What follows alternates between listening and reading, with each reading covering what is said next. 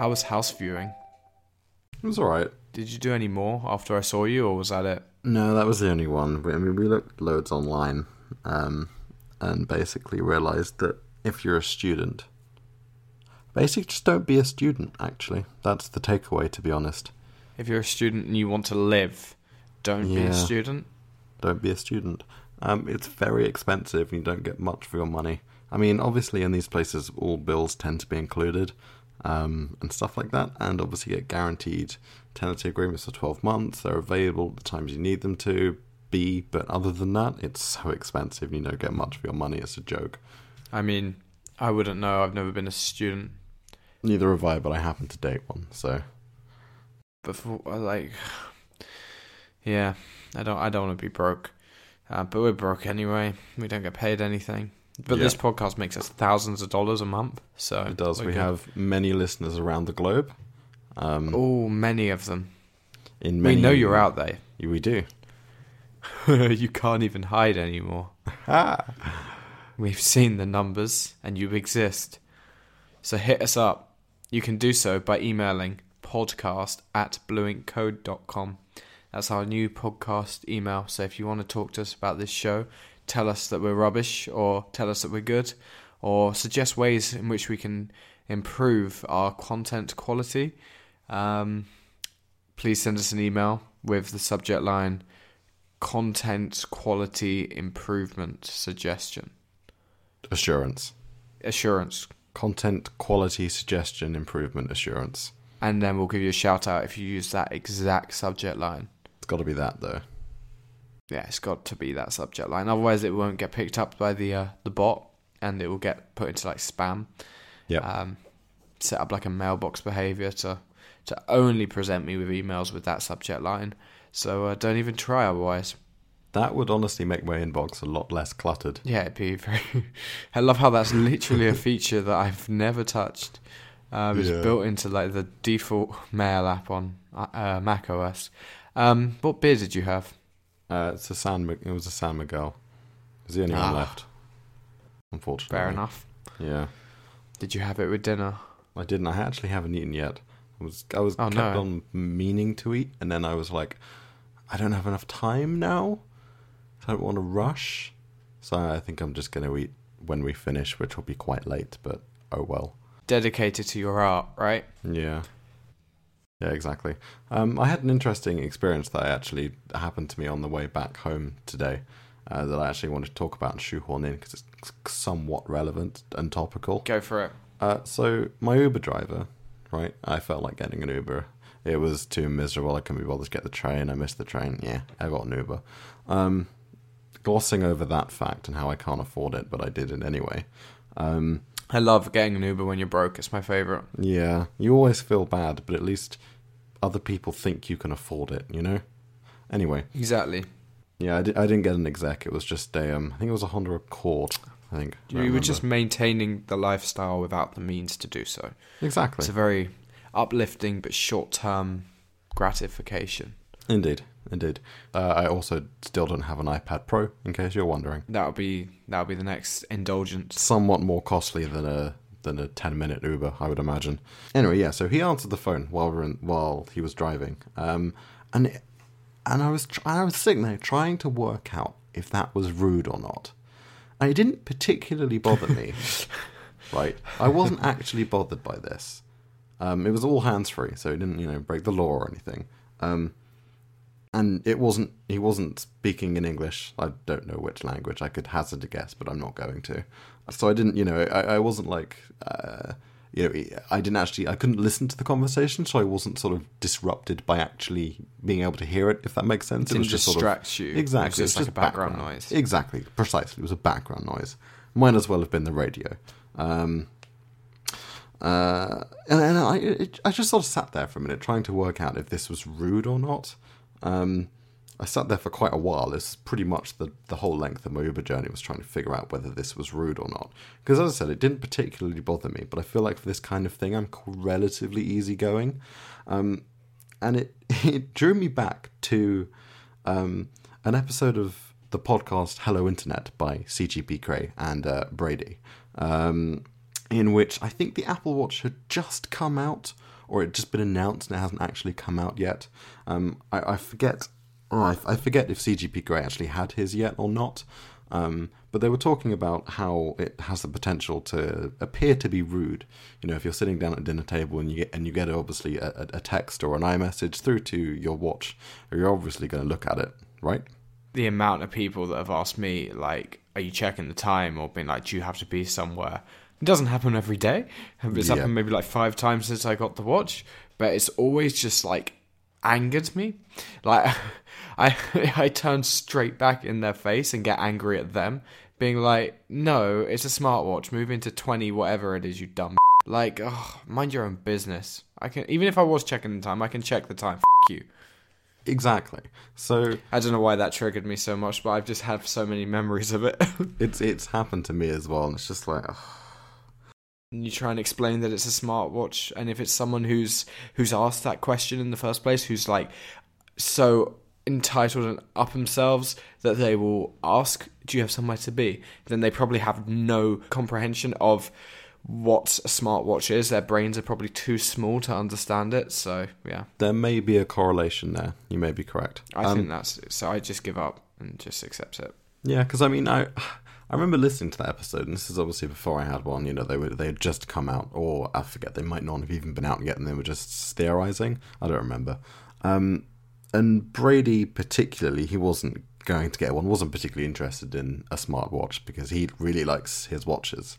Um, at the time, and obviously CGP Grey being CGP Grey, obviously was the opposite, and it just really drew drew me back to that, and I was kind of wondering what your take on that was. Over the last obviously the watch has been out for quite a while now long enough for it to certainly become a mainstream product which it definitely has. Do you do you think that people think it's rude i mean on the norm to, to be checking your watch like that and be using your watch? Or do you think it happens so infrequently realistically? I mean i don't get that many messages that i'm constantly staring at my watch. Um, I don't know. It it just sort of this was this was just going bouncing around inside my brain on the on the uh, ride home this morning or this afternoon. Um, yeah, what do you think? well i just kind of told you what I, what i feel about Yeah. it when people direct it at me You kind of jumped the gun there with your Yeah, yeah, it just triggered me so bad. Um, but no, I, I, I agree with you. I think it probably in reality happens so infrequently, and like I said, it's only happened to me like five times in the last what almost four years since the watch came out. Um, so I think yeah, in reality, it's a non-issue. But at the same time, I don't class it as rude. But I'm the kind of person who doesn't class like using your phone at a meal as rude. The way I see that is it's just 2019. People need to be connected. People are active. It's down to the individual to choose whether they're going to dedicate switch off time to you. And you're not entitled to that. If someone gives you that sort of attention, it's kind of like, yeah, wow, I'm flattered. You're devoting that much time to me. Um, so yeah, that's that's the way I view things. But I'm sure technically it is very rude. And again, I, I'm sure probably there are people, and I guess technically it would be rude of an Uber driver to speak on the phone while you're riding in his car because like it might. Well, it's distracting and disturbing, but at the same time, it's his car, and Uber kind of operates on the idea that these are the driver's cars, and they're literally just giving you a lift for a little bit of money, uh, so he can kind of do whatever he wants in his car within reason. Um, so yeah, uh, interesting, very interesting one. Yeah, I've thought about that more than I probably should have done today. Not much has happened today. Tomorrow's going to be fun. We've got Microsoft Office then, and we have that power adapter as well. Um, what else? Anything else lined up for tomorrow? We're going to see CHVRCHES. That's oh yeah, that. We're going to a gig. How did you do with those MacBooks? Or did we? How did I deal with the MacBook?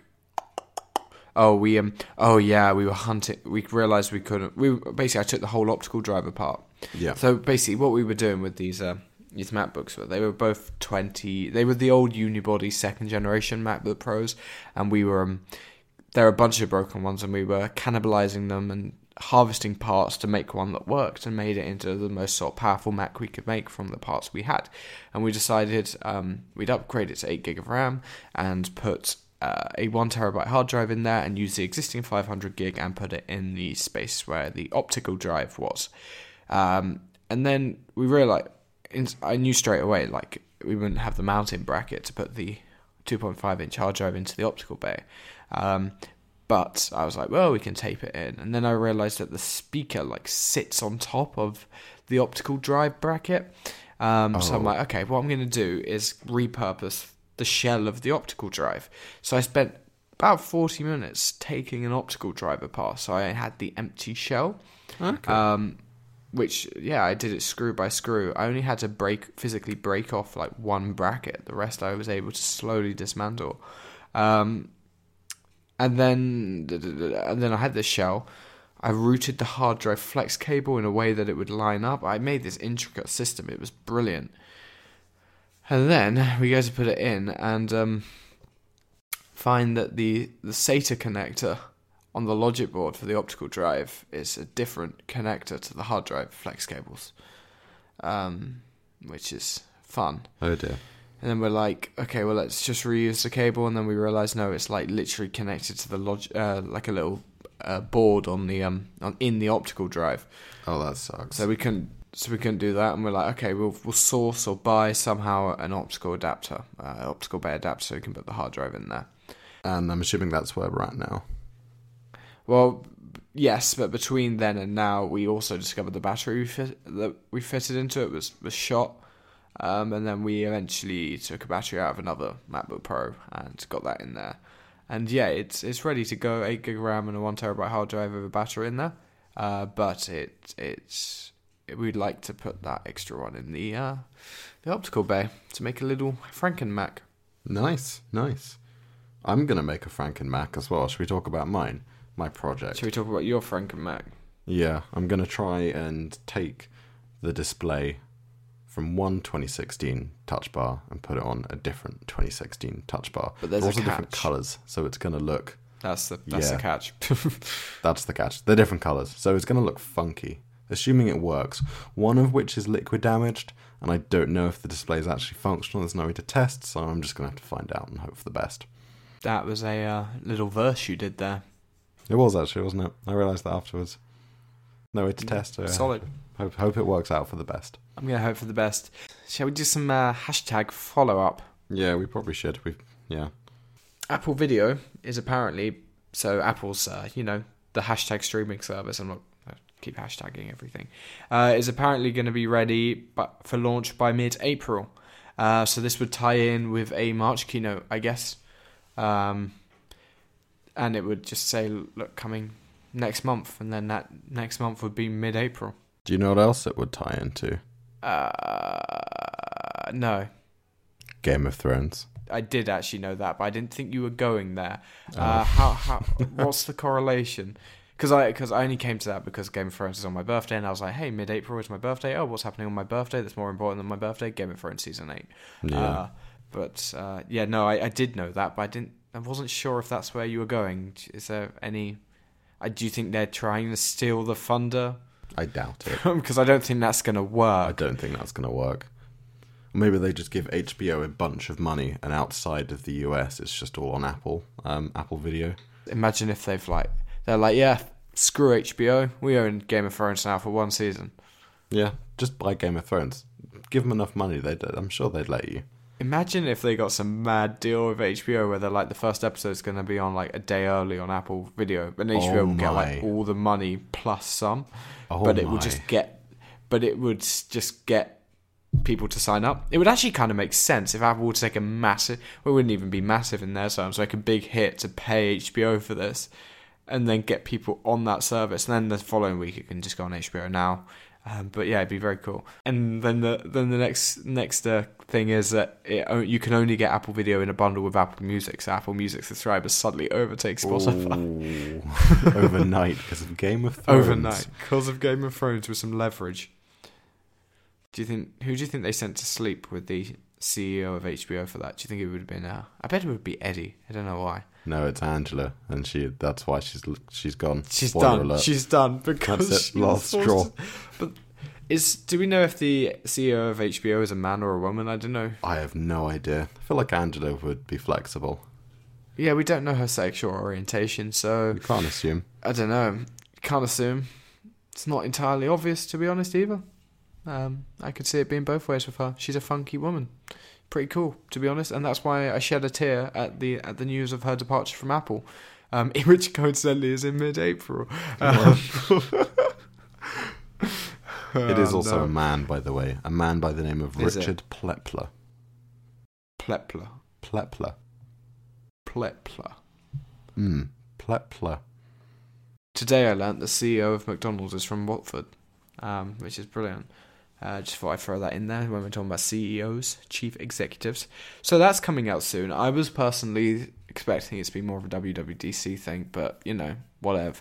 Um, uh, it, lots of the news, like product news that's been breaking over the course of 2019 so far, has been very like stabby in the dark. I think.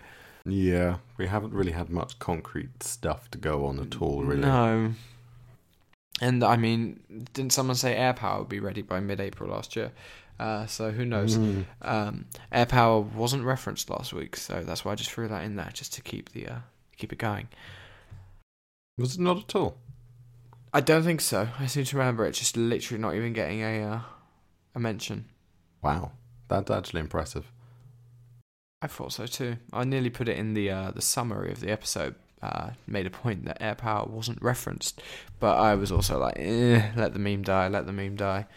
You've just like given it life again, though. Yeah, yeah, but in the last two weeks, I decided I want to revive it. It's a bit like a MacBook Air. Um, just got Air in the name, and they both run on power.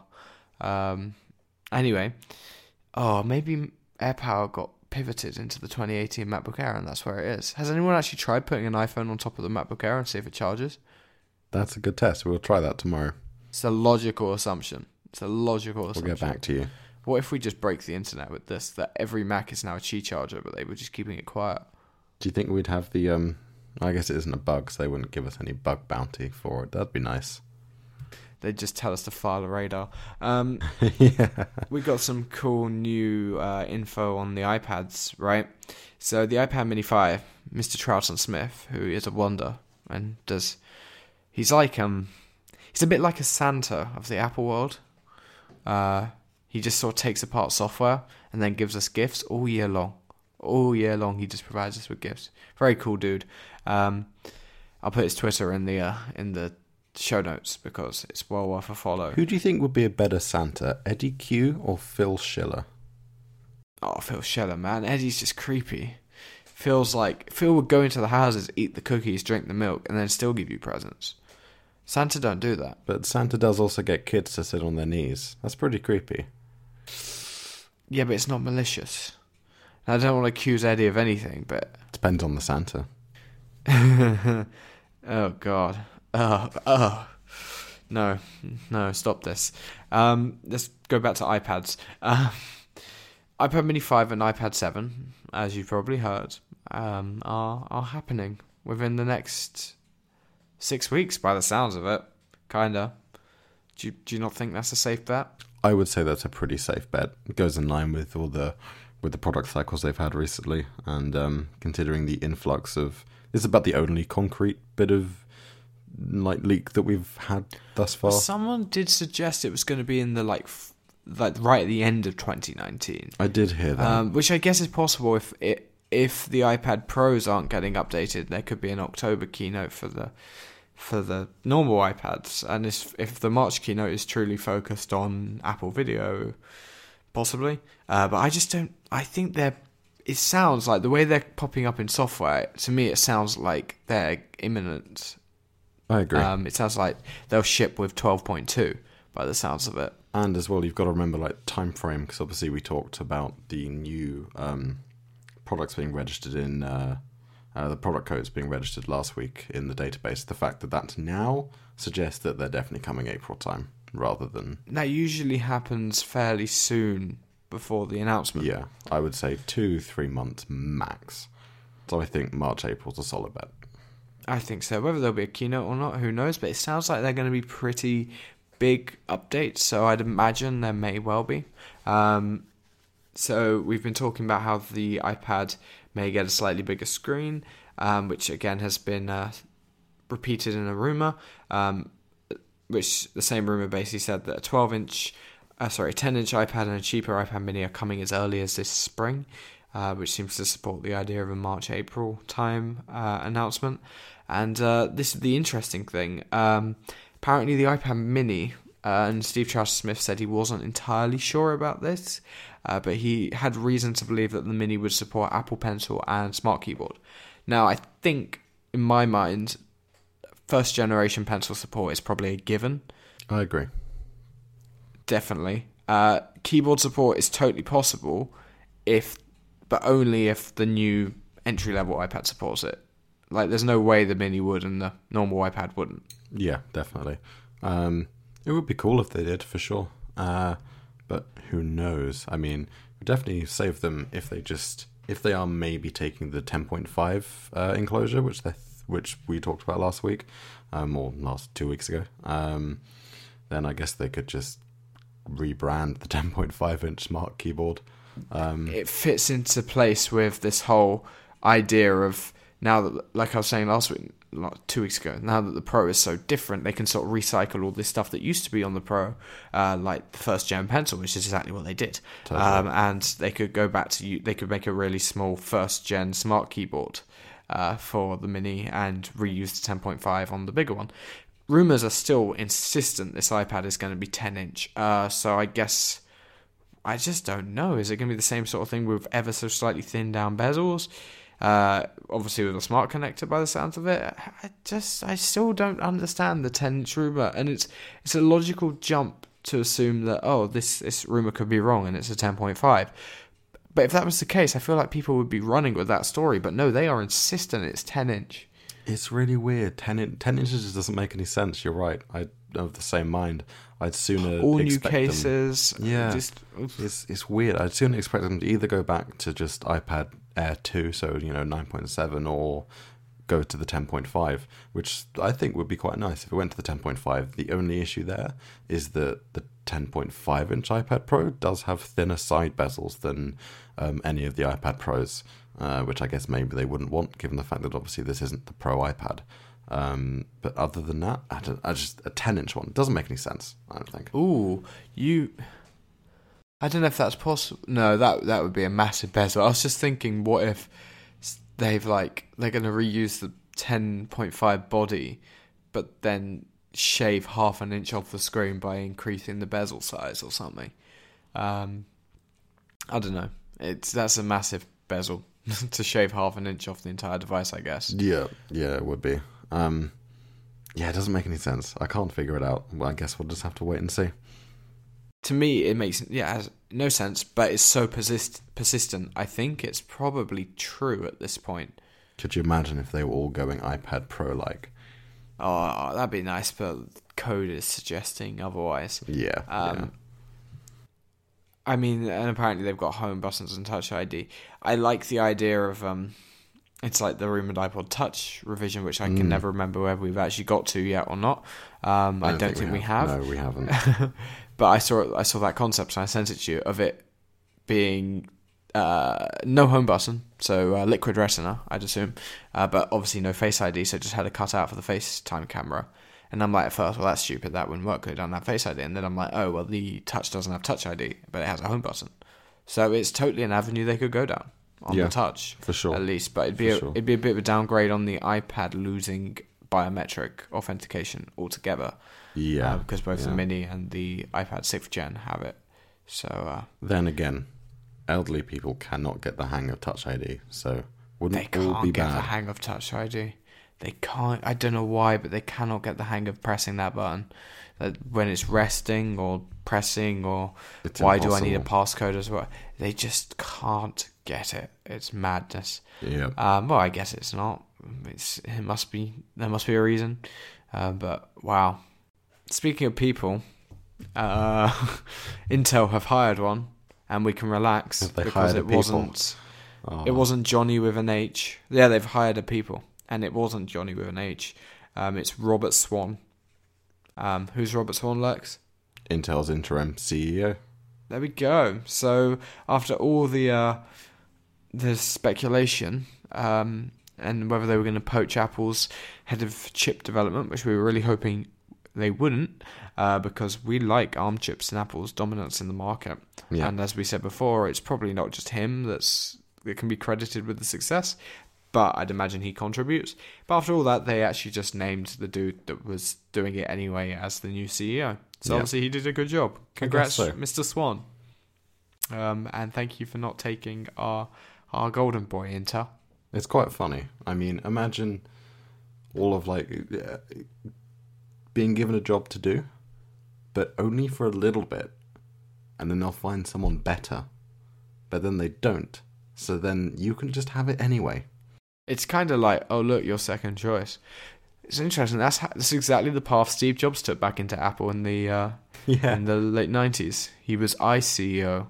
Well, no, he was interim, and then when he uh, became CEO, he joked he'd be called iCEO. I think. I think that's how it happened. Um, or it was he was like, no, I'm not going to use interim. I'm going to use I. Maybe that was it. I'm not sure. I'll have to look that up. Uh, but he never actually used iCEO. I believe it was a joke. Um, cool. Let's let's do some uh, some nano topics. Um, make the nano topic sound effect. There we go. On to the nano topic. I found out a thing. It's been over 610 days since the iMac was last updated. Uh, they were notably absent from the October keynote, and uh, it was everyone sort of thought they were coming, right? I think we all agreed they were they were happening. We could actually go listen to the first episode. Uh, and didn't they didn't they register the models? I swear they did. Um, I don't think so. I don't remember that. I could be wrong. May- Maybe not. But anyway, it's been 610 plus days since the iMac was last updated. Now, I, I was aware that it's been a while. They last updated in the summer of 17. I didn't realize it was this much of a bad situation or a notable situation because this is actually the longest span ever in between iMac updates uh, since they were released on, well, since they were announced on the 6th of May 1998. Yay. It's weird. It's weird to think I about. I didn't realize the, uh, it's been that frequent. Yeah, I mean, you, I guess that it's always just kind of a given that you're going to get a power bumped at least iMac every relatively often, but it just hasn't happened. Um, Well, it's like the whole time I have been working at my current role, um, up until these ones came out, the latest one was the late 2015 one. And I remember that well because I was working there in 16 and early 17, and the latest model was still the 2015 one. So in my mind, this is just a repeat of that, but it turns out this is an even longer gap, which is scary. Um, but to me, this this means that the refresh we're getting should be a major redesign. It's like when the, the early 2015 MacBook Pro wasn't updated all the way until the end of 2016. I think this is a good sign that we might get a notable update. I, I would hope- assume so. I mean, this is definitely the longest iMac, obviously, industrial design we've had. Um, Ever. I believe it's only second in compared to the uh, Power Mac G5 and the uh, first Mac Pro enclosure because that was around for ten years. That industrial design, um, What, the cheese grater? yeah, yeah, ten years, two thousand three to um, twenty thirteen. So what was when it came as a Power Mac, and then it became Power Mac G5, and then it became Mac Pro, it? When they moved Yep, to Intel. did. Yeah, Um, okay, cool. So that was our longest industrial. Okay, interesting. Cool. Um, but yeah, no, to me, it all ties in well, doesn't it? Like, uh, Mac Pro with new display. New display is probably going to be quite fancy. I'd imagine they want the iMac looking like these new displays. I would assume so. I'd, I think they want uniformity. Um, and I'd imagine the iMac Pro uh, will follow the same design. Hopefully, Uh, so the only thing that doesn't sort of add up is why there will be one gen. We assume one generation of iMac Pro that took the old design. Or to me, I think the iMac Pro, like you pointed out, was a kind of an apology Mac and a stopgap, and being like, look, we can make powerful desktops. Love Yeah, us. totally. Um, I don't think they were in any position to be delaying it, waiting for the next big thing nearly two years later. yeah, Uh, it does make sense. Yeah, it was definitely I an think interim solution, and I think it definitely pe- pleased people um, to a degree. I mean, obviously, you know, people obviously still not everyone has bought one that obviously wants to wait for a Mac Pro, um, but I definitely made a lot of people happy in the meantime. Um, I mean, especially obviously we were talking the other day uh, about a, a, a top spec 27 inch as opposed to an iMac Pro, and then it just kind of hit me, and the realization then that these iMacs are kind of old. Like spending top- Really old. yeah, maxing out one of these and how much that would cost you versus getting an iMac Pro for uh, not a great deal more money, considering how much we're talking here. Um, I think it's about three hundred pound more when you max out a twenty-seven inch five K. that's crazy. Uh, I think it's only about three hundred pound more, and then you get yourself an iMac Pro. I mean, obviously you get iMac Pro. you differences. Obviously, you're going to get double the RAM in the in the iMac in the standard iMac as opposed to the Pro for that price. But even so, but you're gonna get you're gonna get four less. Co- wait, no, the base is the iMac Pro six core base config. no eight, eight, eight, eight, ten, eighteen. So you're losing eight cores. Uh, sorry, four cores if you go for a five K iMac. Yeah, which is significant. That's a big number of cores to lose. But you're gaining double the RAM. But most people would rather have cores, I'd assume. I would have thought so. I mean, the only good thing about those iMac, the 27 inches, is that they have a RAM door, which, if you've already maxed out the RAM, then becomes useless. Yeah, so it's it's just a bit ridiculous. It's a good point, but no, I just couldn't bring myself to pay that much money for an iMac when I could get an iMac Pro for not much more. Yeah, for sure. I'm going to configure one now and we'll get the exact price difference. I always like some in the field research. Lex has gone into the field and he's gonna um he's put his shoes on, actually. Which shoes have you put on to do this? Um, dog walking trainers. Those are the ones. So you're you're preparing to get muddy in this endeavour. Okay, interesting. Interesting. Uh, it's actually more than an iMac Pro. Oh. Maybe the one I spec was the one I'd get. Possibly. So with a 2 terabyte SSD, 64 gigs of RAM, and a 4.2 uh, gigahertz core core um, 7th gen i7, uh, it's £4,949. Which is fifty pound more, is it not? Uh, yes, or yes, exactly £50 more. So you get a worse CPU, double the RAM, double the storage. Uh, I don't think that makes sense. Just get some RAID storage. yeah, I mean, I'm I'm prepping to get. I'm hoping I can get. I don't know what obviously what the options in the Mac Pro will be, uh, but I'm basically weighing up all my options already. And if I get an iMac Pro, assuming the options stay pretty much the same, I will keep it at the basic one terabyte SSD. Yeah. get Thunderbolt 3 drives because I only need about 3 terabytes based on what I'm using already, with, and I can clear a lot of junk out. Um, Yeah. so, yeah, Internal storage, one terabyte's fine, to be honest. fine. But as I, as I was saying with the um with the Mac Mini, like I, I'm prepared to go even lower. To be honest, I can keep it all externally. Yeah. Um, yeah. I just want to point out that obviously you get the Vega Pro in the iMac Pro. Yeah, there is as that well. as well. I forgot all about that. Um, no, I'd go for the iMac Pro. I, I keep specking the one I want, and it's six three three nine, um, which is painful. I've actually created. I think I may have said as well. I've created a Monzo pot, and I'm putting a little bit of money in there each month, just to help out with the the desktop purchase at some point this year. Makes sense. Um, just even if I can get up to a thousand pound in that pot, just to take a little bit of edge off. Are you using the uh, the roundup feature they have on there?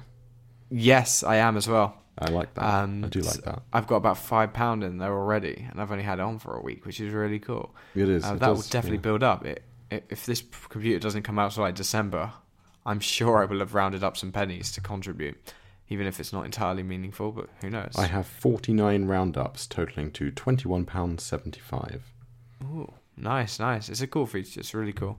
Um, so the iMac Pro I've I've spec'd is a three gigahertz, ten core Intel Xeon W processor, up to four point five gigahertz turbo boost. Oh, sorry, I totally forgot there was the 14 core. I, I could have sworn it went 10, 18. I've heard the ten is the is the sweet spot. Yeah, Um, that's the one I'd probably go for. 64 gig RAM, the basic Vega, because I don't need much graphic stuff. How much extra is it? 540 pound? I don't know. I don't need it, but will I regret not getting it?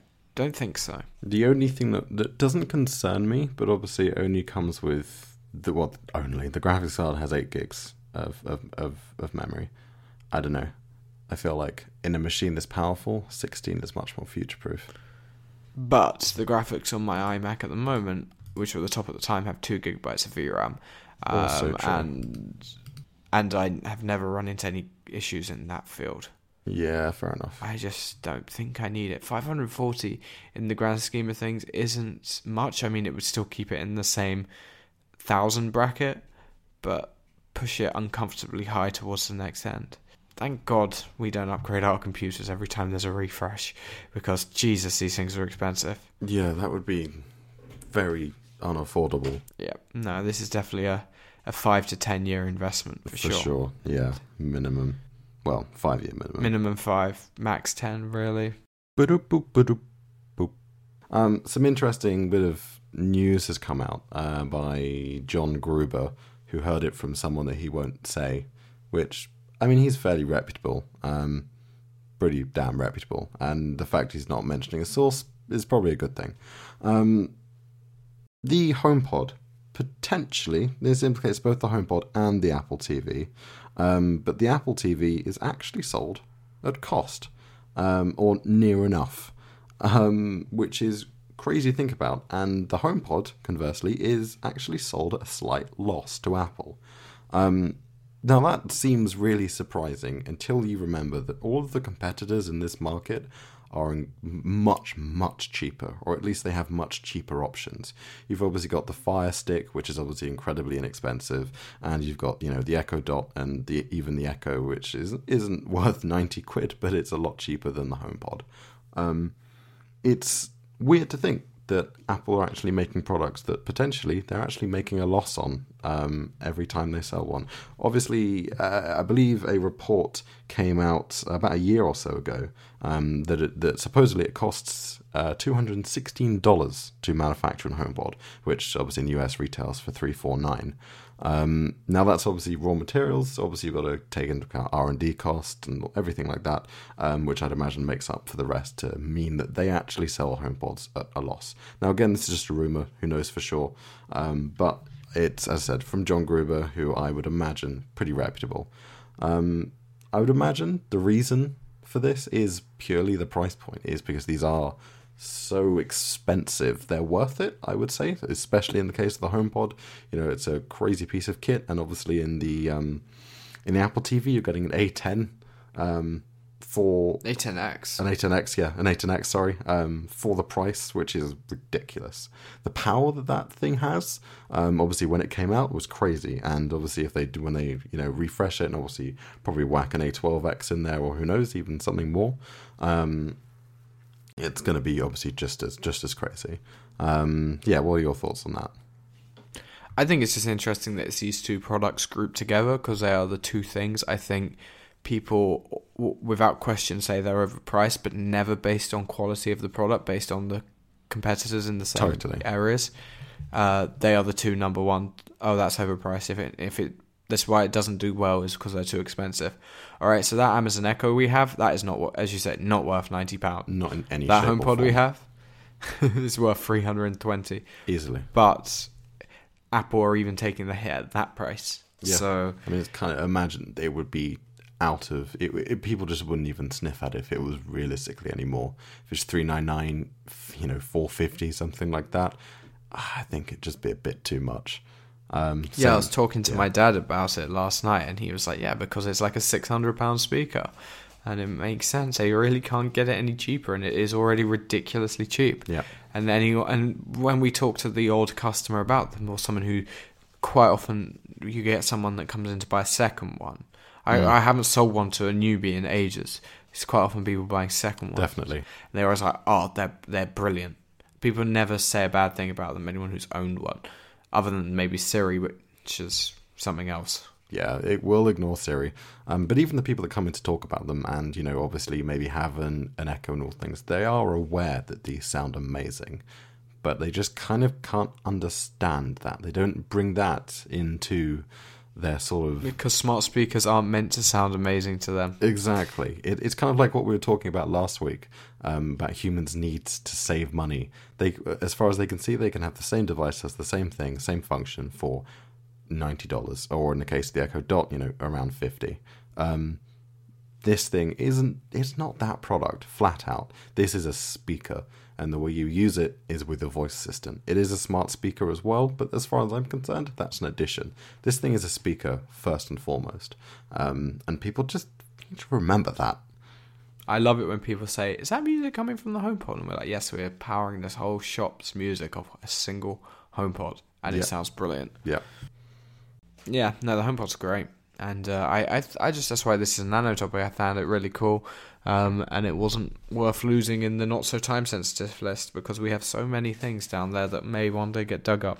maybe. I mean, even when we were scraping the barrel of 2018, they didn't make it to the light today, so we'll see. Let's go on to some topics because Apple have announced their Q1 2019 results, which equates to the fourth calendar quarter of 2018, so the holiday quarter.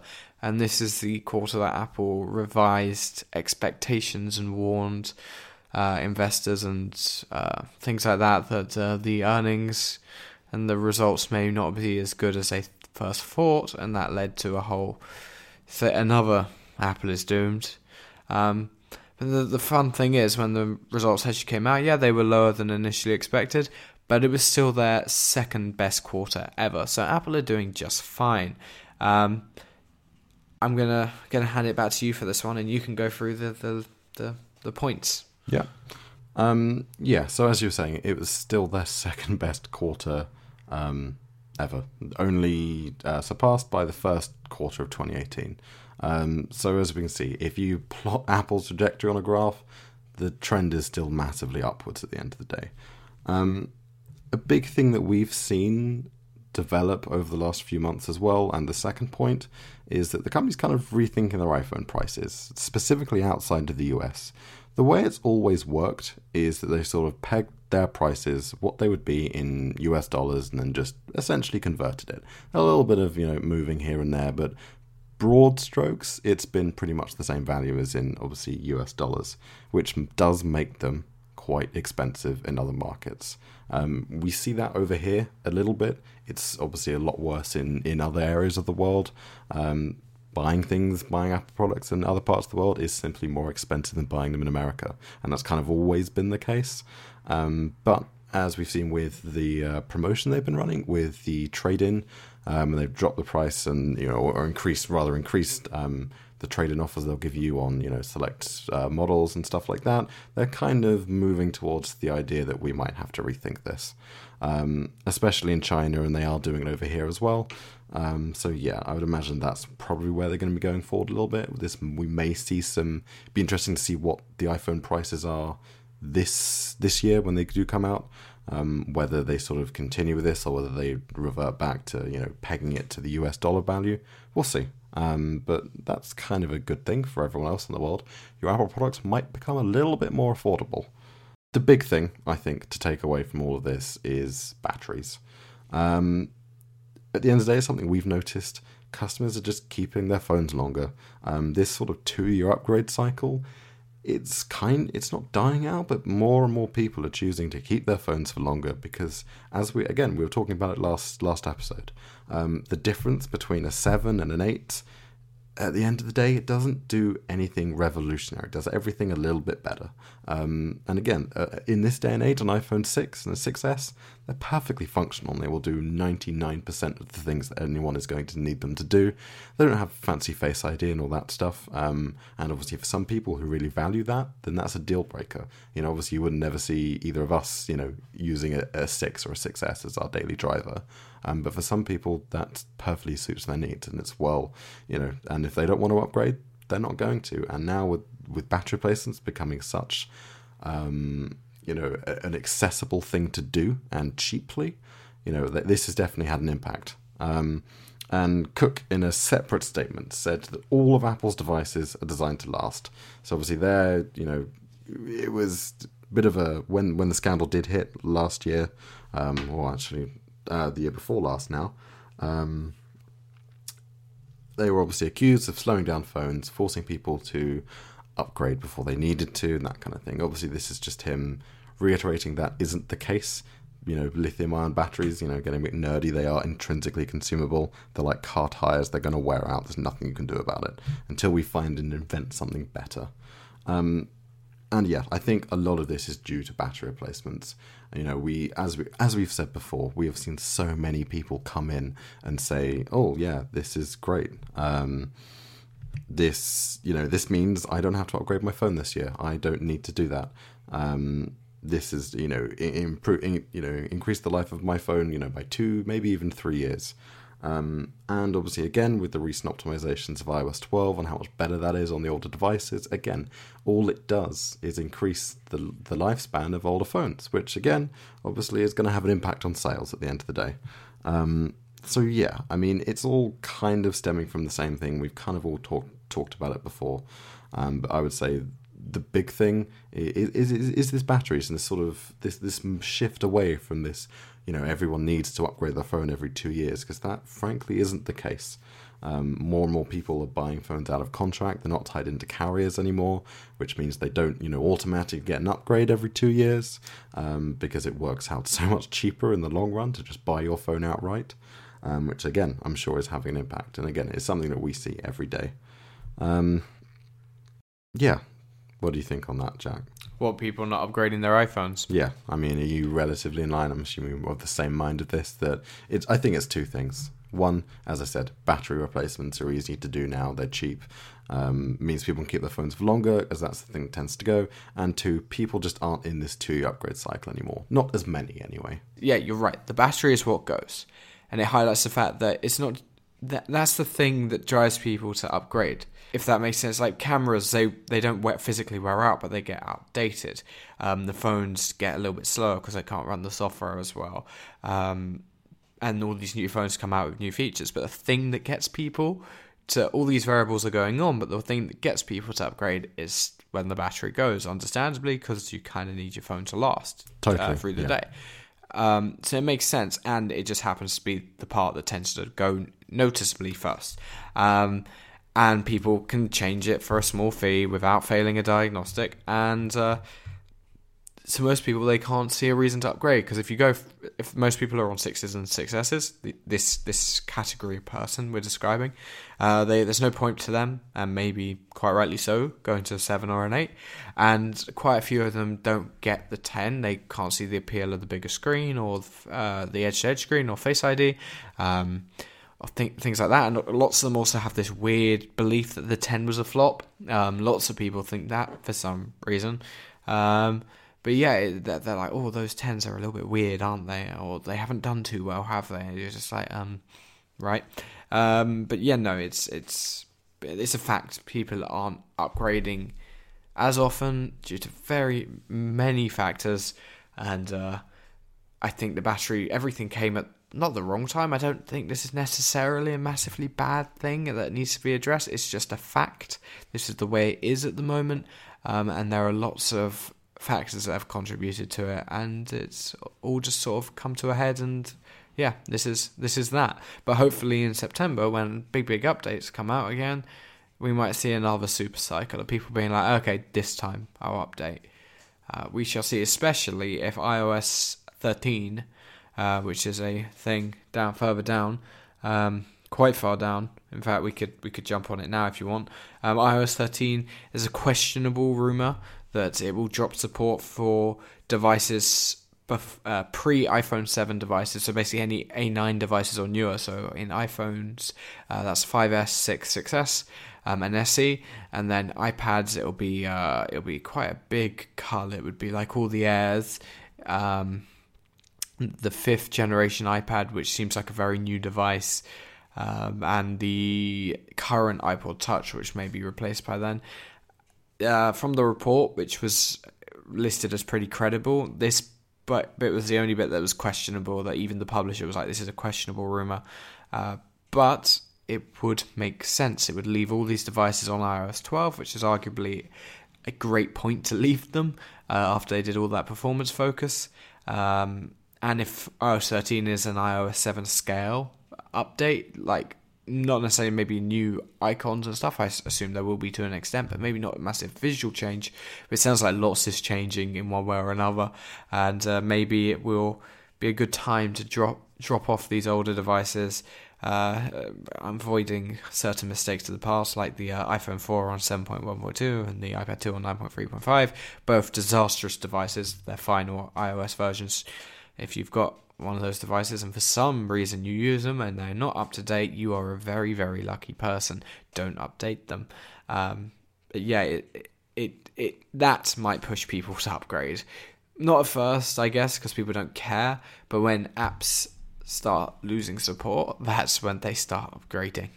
Uh, and that would be coming within the next 18 months for those devices, most likely. Like Overcast doesn't even support iOS 11, uh, which is crazy. But I guess that's the uh, that's the sad uh, a negative impact when a developer keeps up to date with all the latest app technologies.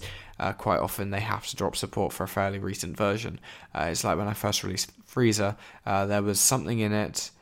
Uh, it was the way I handled date notifications or something, and it meant that it had to run on iOS 10, which was fine by me because it meant I didn't have to cater for 3.5 inch iPhone displays because uh, they they all run maxed out at 9.3.5. Um, so that's a rumor. Uh, and uh, do you think that's true? What do you think about that? Part of me kind of hopes so, um, but also I'm dreading the prospect of people storming into our store being like, why have they dropped support for my phone? There's nothing wrong with my phone. I bought my phone six months ago because iPhone 6s is still everywhere. It's not difficult to get your hand on, hands on one of those. I doubt it will be difficult to get a hold of one of those for quite a while to come. Um, it would be really weird to think that if carriers are still selling iPhone 6s when the latest iOS doesn't support them, there was a there was a big jump between the A9 and the A10, um, and obviously, well, there's big jumps every year, but that one especially.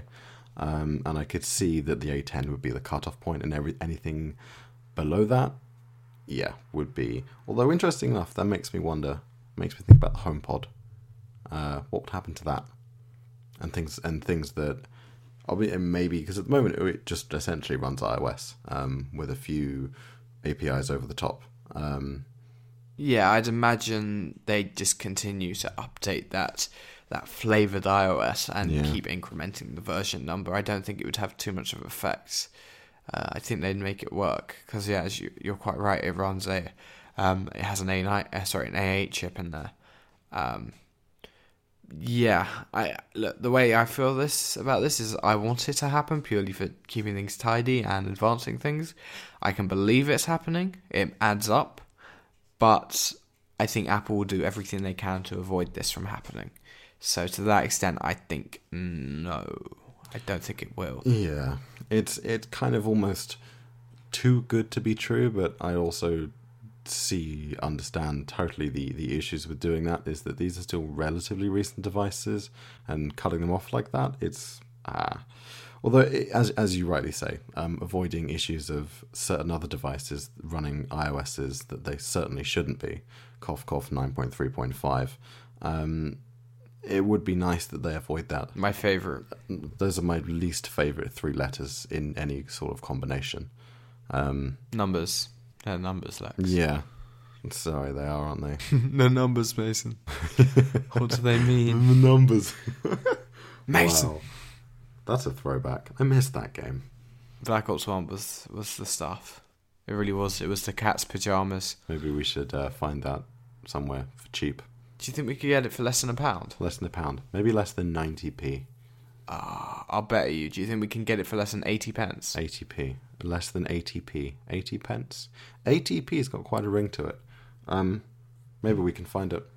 Let's see what we can do. There may be a massive iOS cull in September. We will see. Um, okay, the two next topics. So, as we we were talking privately about this, um, I don't know what happened but literally, when we stopped recording last week after a quiet start to the year, everything decided to happen. That's what happened. Everything has happened within the last week, and it's been crazy. It's so busy. I I haven't been able to keep up with it. Um, but two big, big things, and then a third today. But two big things that happened were the FaceTime bug and Facebook's disastrous, scandalous disgustingness. Um, so both of these things we I was thinking we were talking length about, but nothing's like we, I feel like everyone's gonna have heard about them, Yeah. and nothing's really developed from them yet. Yeah. So I think it's quick to mention, just for the record, uh, there was a FaceTime bug that allowed people to uh, spy on you. Um, I had a long paragraph about this, uh, but again, it's it's understandable for bugs to come out. Doesn't mean it's okay, but it happens. Um, and the the important thing is when it does happen is how Apple or any company handle it.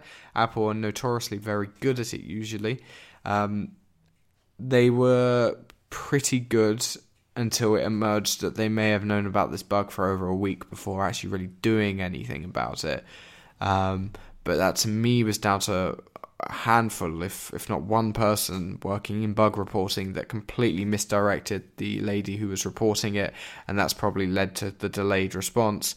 Um, but Apple's response when it became a thing was, uh, "We're gonna." They thanked the person who reported it publicly, and they also disabled group FaceTime at server level, which meant no one could do it, and it's permanently staying disabled in versions prior to iOS 12.1.4, which is as of the time we record still not out, but 12.1.4 will fix this issue. Uh, by the time this is released in six days, because we're recording quite early this week, uh, I'm sh- I would hope that update is out because it was initially promised for late last week, but didn't make it for whatever reason. Um, I think they said they needed a little more time to get it right.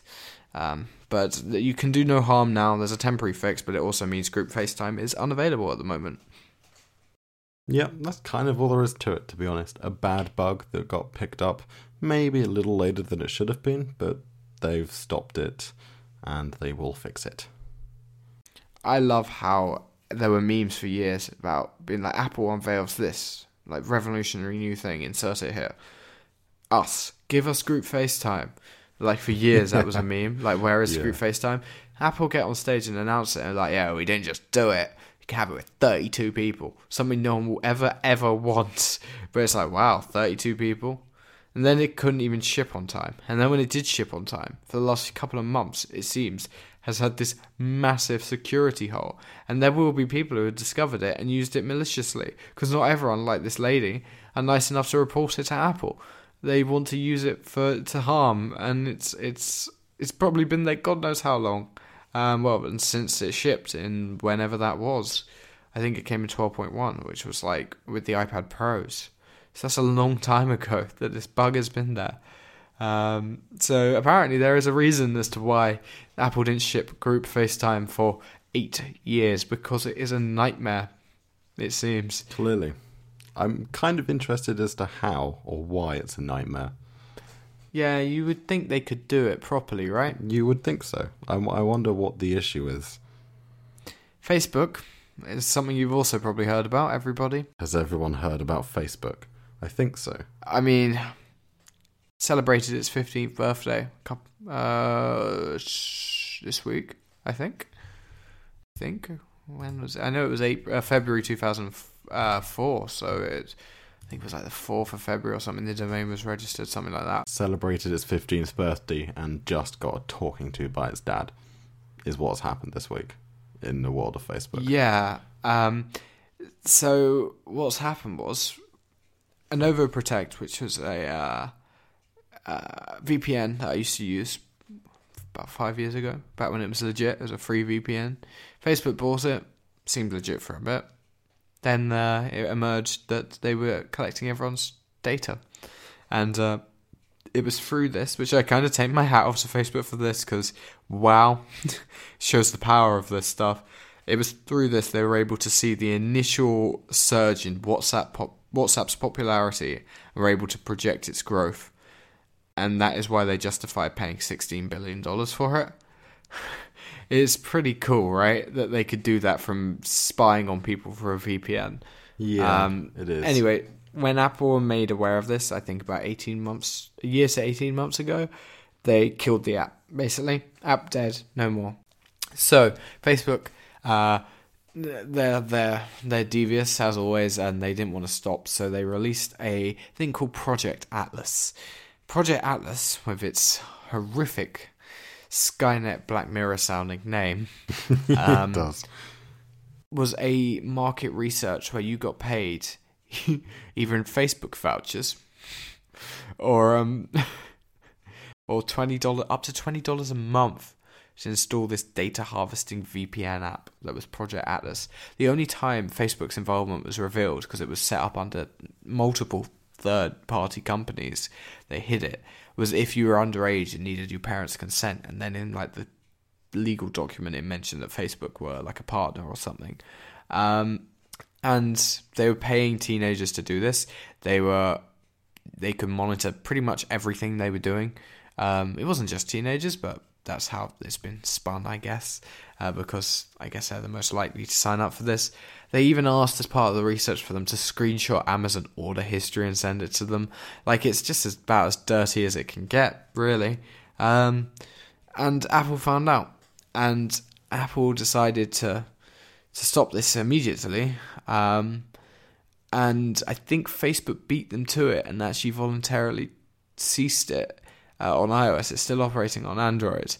Um, but Apple actually pulled their enterprise certificate, meaning the app couldn't work, and it just sounded like a like a direct response to this. But that actually broke all of Facebook's internal apps. So everything they use within the company that isn't a public app stopped working because they use the same certificate for all their internal apps. Yeah, so essentially the way this all works is that this app wasn't downloaded through it can't be downloaded through the app store sort of like um, ecosystem they have it would never get approved for it yeah exactly they would have never gotten um, approved for this app because it's basically just a reskinning and that is all it is it is a reskinning of an app that has already been banned from the app store literally someone took, took it apart and it's and some even, of the files in yeah, there are called like Onavo Protect and yeah. things like that. It's ridiculous. All they have done is change the name and give it a slight reskin. The source code is the same, basically. And um, then distribute it in a more sly way. Basically. So they used um, this this enterprise certificate, which companies can apply for if they want to um, disseminate an app internally inside uh, inside their own company, which obviously is useful because you don't want a, a company wide app obviously on the App Store because that'd be stupid and pointless. Has to jump through hoops it doesn't need to. Um, essentially Facebook were abusing this and not using it only internally and actually sending, essentially linking teens and whoever to this app that they then could then download, um, which obviously they then got paid for. Now this is very, very against um, the terms of use of that of said enterprise certificate, um, which means Apple are well within the rights to remove it from Facebook, which means all of Facebook's internals app have just broken, which is brilliant. I think that's amazing because obviously Apple don't want to. If it was a smaller developer, they would have just killed their account. But they don't want to take Facebook, Instagram, WhatsApp, and Messenger and everything off of iOS because it would be the way the public would perceive this is Apple took away Facebook and Instagram. Simple as. Um, I mean, frankly, they'd probably be doing the world a service, but I don't think the world would see it that yeah. way. I don't think it would have. I think it would be a lot of shouting, and it would be. I'd really miss Instagram, but I don't think it would damage iPhone sales, I think it, people would still buy an iPhone anyway and just log into Facebook online. Who knows? But that's never going to happen because neither Apple or Facebook want to see what will happen if they do that. That would be a very interesting thought experiment. Neither of them want to see who needs each other, who needs the other more. They don't want to find out. Facebook kind of know that they have the power in this relationship, and they know that Apple aren't going to pull the trigger. Uh, so that's why they keep getting away with this nonsense. Uh, but but Apple did pull the trigger as much as they could have. They pulled it in a really smart way, yeah, um, and hurt them. Apparently, it's all been resolved now. Um, and then the funny thing is, Google were basically like, "Oh yeah, sorry, we've been doing this too, but we've stopped now." and I love yeah. how that didn't get noticed. Yeah, that's um, my favorite part about all of this is that Google is sometimes a questionable company with data. Facebook is far worse. Um, but yeah, Google's just like, no, no, yeah, don't don't look at us. We're good. We're fine. We're not doing it anymore. We've stopped. Sorry, it was a mistake. And they got away with it, which I love. um, so yeah, there are two things that happened last week, and uh, we will update. I'm sure that we haven't heard the end of them, so we will keep you updated on those in future episodes. Third big thing that happened that was announced today, um, and I was kind of concerned about this the other day because I saw. Um, I saw a topic that we've got a long way down, but we'll get to when we get to it. Which was an interview from uh, Angela. I can never say her surname. Is it? Do you know how you say it? I actually don't know. Um, I've always sort of shied away from trying to say it. Ahrendts or something. Ahrendts? Like I, I don't, I don't know. I'm really not sure. I don't know. Um, it's really embarrassing, but I literally have no idea how to say it. I can't make. It. It's a very sort of. Um, what do you think the origin of that surname is? Because it's it's it's very it's it's not a common surname in the UK. Definitely. And not. like I, one of the cool things about America is you get lots of like the surnames are, originate from the rest of the world, but then they become big in Americans. Do you get what I'm trying to say? Yep, yep. Like some niche niche surnames become um, popularized Big in America from- yeah. because that's obviously America. Like it is, it's like a nation of people who have moved there. Uh, whereas in the UK, we're very like we've just got everyone's got very traditional British surname. Not everyone, obviously. Um, we do have people immigrate to our country as well. Oh, do we? I wasn't aware. Yeah, Isn't that like a really big thing over here at the moment? Yeah, it is. Um, yeah. Anyway, um, but but it's just it's more of an American thing, I think, to have all these traditionally different from from different nations. Uh, and uh, yeah, anyway, we don't have that surname here. I like if you met someone in the UK uh, with that surname, you'd be like, "Oh, where you from, then, mate?" It's just like no. Yes, that is exactly what I would say. Anyway, she's leaving Apple. She's uh, Apple's chief of retail. She's been amazing for them. Can't believe she's been there five years. It's weird. like that blew my mind. Yeah. Um, formerly the CEO of Burberry, um, then became head of retail at Apple. Completely transformed the stores. When you think they couldn't get any better, she completely turned them around, made them amazing. Introduced today at Apple. Um, very sad. I always heard that she was shortlisted to be internally as Tim Cook's replacement if he did ever step down from the role anytime soon. I, I, do you know where she's going? Because all I can, I doubt she had a falling out with anyone. I think peop, I think she was well regarded within Apple. I'm guessing. Well, having she's said got that, a very cool job offer. I did read um, Mr. John Gruber's latest little piece on his uh, on. I saw that Darren posted on Twitter, but I haven't actually watched it yet. Yeah. So basically, hi- hi- his his his thoughts on it is that. Um, hold on, here, where is it exactly?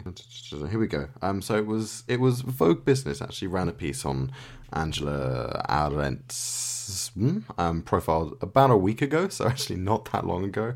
Um, now obviously I think it's Arendt's. Arendt's. I don't know why, but I, that Arendt's, that pops into my mind. That kind of sounds right, if that makes sense. She's always just been Angela. Like she is Angela, this amazing executive at Apple that's done wonders for retail. Yeah, yeah. Anywho, they're talking. Obviously she's she's been in fashion for her, pretty much her whole career. And this was her first step away from that. As you said, she was CEO of Burberry, um, and she did a lot for that company. She is also on the board of Ralph Lauren, um, so she's obviously still has her foot in the fashion world's door for certain. Um, and that is an expensive door to have your foot in, I'm sure. Um, but yeah, they, so Vogue Business ran ran a piece, and obviously they they, they were, had an interview with her. Um, and she's kind of talking about how she she misses parts of the fashion industry, um, but she was talking about how coming to Apple was sort of she felt it's a calling to one of the greatest companies on the planet. I felt we could do a little of what we did at Burberry, uniting people to do incredible things. So. All in all, John Gruber's take is that it doesn't really sound like someone who is about to leave Apple. Um, and it's also conspicuous, as he says, that she doesn't have anything lined up yet. They haven't said where she's going. She hasn't said where she's going. Doesn't seem to be any words of anything that she's doing after this. All we know is that she's not going to be working for Apple anymore come April time. Um, so who knows? It does seem all a little weird, actually. It seems weird, but I can kind of relate to it to me. And I'm reading the Gruber thing at the moment that she's mentioning how her kids are still in London. It kind of sounds like she just wanted. It was time to go. Yeah, Like I don't know. I, I always pictured her as having. It's like literally as we were saying. They've just announced 50 new today Apple sessions, and she's done this big piece for Vogue and talking about Apple. Like that's what when I saw her name in the headline the other day. When I added that to the topic list, I, I had a little mini heart attack. I'm like, no, she's not leaving. I always assume that when I see an Apple exec name because they always seem to shuffle around. Yeah. I'm like, oh, phew. And then I woke up this morning and saw this. I, I assumed she had more to give because she kept giving. And uh, as I say, I've consistently seen rumors that she was on the short list, shortlist as the next the CEO in waiting. And man, I would love to see what happened to Apple with her in charge. That would have been very Like interesting. the, it would become so form led, but she seems to have her head screwed on in a way that she'd probably not totally turn it into like, hmm, let's have MacBooks with no ports and no screens and just give out little vibrations and talk to us over radar or something, and we'll all just become bats because it's 2019 and the bats are back. Um, but yeah, Yeah, no, I think it's definitely it's it's unexpected for someone. Whether that's unexpected for Apple or whether it's unexpected for Angela, I guess we'll find out. But yeah, I mean, it's it, it is kind of sad. I think to the today at Apple's and all that stuff, it is really cool, and I'm re- I really like where they've gone with it all. And I think sort of turning all the Apple stores into you know this this this town square idea that she's sort of championed. I think that's a really cool concept, and I'd like to see that sort of develop to its nth. And I hope they continue on this path. Um, Deirdre O'Brien, O'Brien, um, which is the uh, is she is her successor. is her successor. She's been with Apple for quite a while actually, so they've promoted internally, which is interesting. Which to me suggests that they are going to continue down this line. If they were going to hire externally, then maybe they'd be bringing in big new ideas. But for this, I'd imagine they're probably going to continue on the path they're going down because I think it's a really good path. Yeah, so she's already the vice president of people, Deirdre is, and her role's expanded to senior vice president of retail and people, replacing Angela's uh, senior vice president of retail. So Do you think they're just trying to cut costs and uh, gave her gave her gave her two jobs, double the workload, but no more money? yeah, something like that maybe. And uh, Angela, maybe Angela's not good with people. Maybe. I did see, I can't remember where I saw it, I was reading today, that she is the highest paid person there. Um, and that it could be a cost cutting move, but somehow I doubt that. Hmm. I don't know. I'm reading Tim Cook's internal memo about it, um, and he says Angela is moving on. Uh, she's pursuing new personal and professional pursuits. To me, it sounds. I think it may be a little bit of a personal thing. Maybe she wants to be with her children, Maybe. who aren't children anymore. But you know, I must admit, though, if I was shortlisted to be uh, Apple's next T- CEO, I don't think I'd leave. you know, I wouldn't give it up for my children. Yeah, they're adults now. They can make their own life. I'm I'm about to become CEO of potentially the biggest company on the planet. So, yeah. Although neither of us have children, so who knows? Yeah, who- the pe- they do weird things to people. Um, okay, right. What's next? Uh, I believe it's time to talk about some iPhone leaks because it's that time of year. Finally. Something exciting. it's just been jumping up and up and up on the being sorry being pushed down and down on the topic list and finally uh we're there we're there we've made it guys let the leaks begin it's rumor season uh the 2019 iPhones uh because there will be new iPhones in 2019 they come at the end of the year um which is always weird because like the iPhone for 2019 is the 2018 one. These will be the, the iPhones for 2020, but they launch at the end of 2019. Um, but you don't have to complicate it like that. There will just be new iPhones this year in September. Uh, let's start. Lex, what do you think it would be called, the new iPhone? Oh dear. Um, hmm. I'm really not sure. I think something 11 with ro- Roman numerals seems to be the one that people are touting around the most. Um, I guess that makes sense, but I really couldn't say. Every year we say, is this a year Apple are going to get rid of numbers? But to me, I think it's just going to be 11, and I don't think it'll be Roman numerals. I think it'll just be 1 1. I would hope so. I would rather it be 1 1 than XI. No thanks. They they, they would just, honestly. I I love the ten branding. I don't think it was a mistake at all. I think people don't care and they don't need to care if they want to call it XR and XS. Fine, go for it. Uh, they're just straight up wrong. But Apple would be in the wrong to me if they had two years of ten and then ten followed by a letter, and then if this time it wasn't ten I, it was eleven. It's just. Uh, what? Um, I yeah, I think it'll be eleven, and I think the ten using Roman numerals was just to emphasize, look how cool this is, tenth anniversary, and then this year we're on the extension phones of that. To me, it's going to be eleven with numbers or a completely different naming system. But no, I think it will be iPhone 11 and 11 Max. The one that's interesting is is apparently they are keeping the 10R around, but with an update Will that still be the 10 series? Will that be the 11R? I don't see how it could be the 11R if the main phone is just the 11, because that to me suggests it's better. I, I don't know. Will it get a new name? Who knows? But it does sound like there will be three models in, again in September. Yeah. Um, yes, I mean, I've also seen that they may leave the 10R how it is for now, only have an 11 and an 11 Max, and then next year refresh all three. Um, I could see the 10R being on a two year upgrade cycle. I can see that as well, for sure.